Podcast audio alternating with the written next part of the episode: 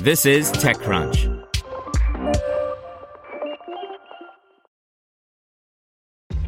This episode is brought to you by ShipStation.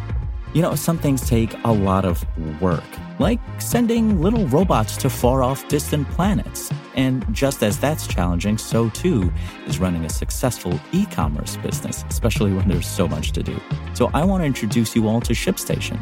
Now, I love using ShipStation because of its easy to use dashboard, which makes managing orders and printing labels a breeze and super smooth. Oh, and the customer service is just out of this world.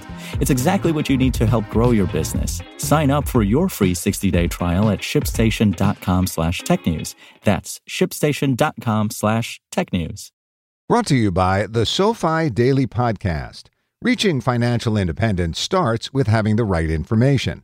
Every weekday morning, SoFi keeps you up to date with important business news, stock market happenings, and how they affect your financial life.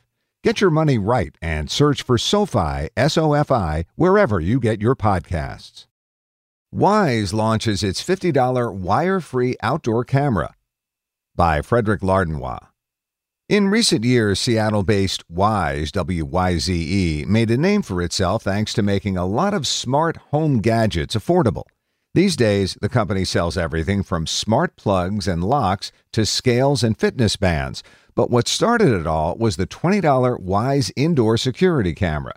Today, the company is following that up with its newest camera, the Wyze Cam Outdoor, which is launching in early access today.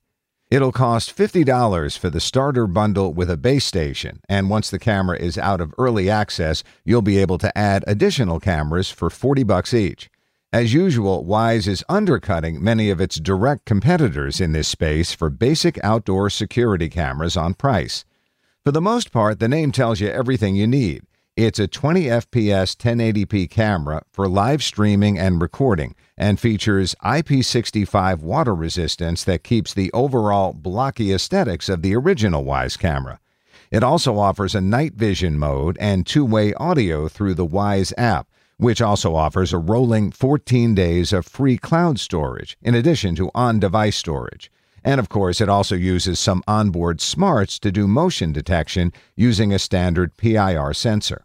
Like similar products, it runs purely on battery power, so you don't have to string any cables across your yard. The company says the battery should last three to six months. It mounts to its base with magnets, but you still need to do a bit of DIY to screw that base into your walls, ceilings, or garden fences. The base station itself is obviously cabled, and that includes the option to plug in an Ethernet cable in addition to Wi Fi support. One nice feature here is that the base station also includes an SD card slot, so you can store videos on there too. Given that it's pretty small at 2.3 by 2.3 by 2.8 inches, Wyze also built another nifty feature into the software offline travel mode. With this, the company says, you can watch your hotel room or campsite while you're away from home.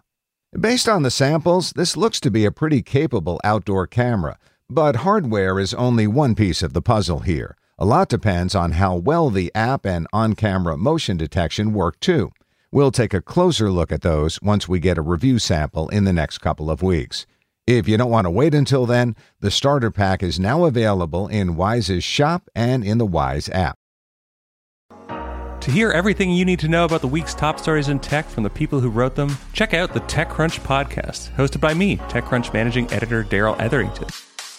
Each week, we go in depth on two or three of the week's top stories from in and around the startup ecosystem, and I'll be joined by the TechCrunch experts who covered them. They tell us why the news is so important and what they think matters most to you, our listeners, whether you're just interested in tech or that's where you make your living.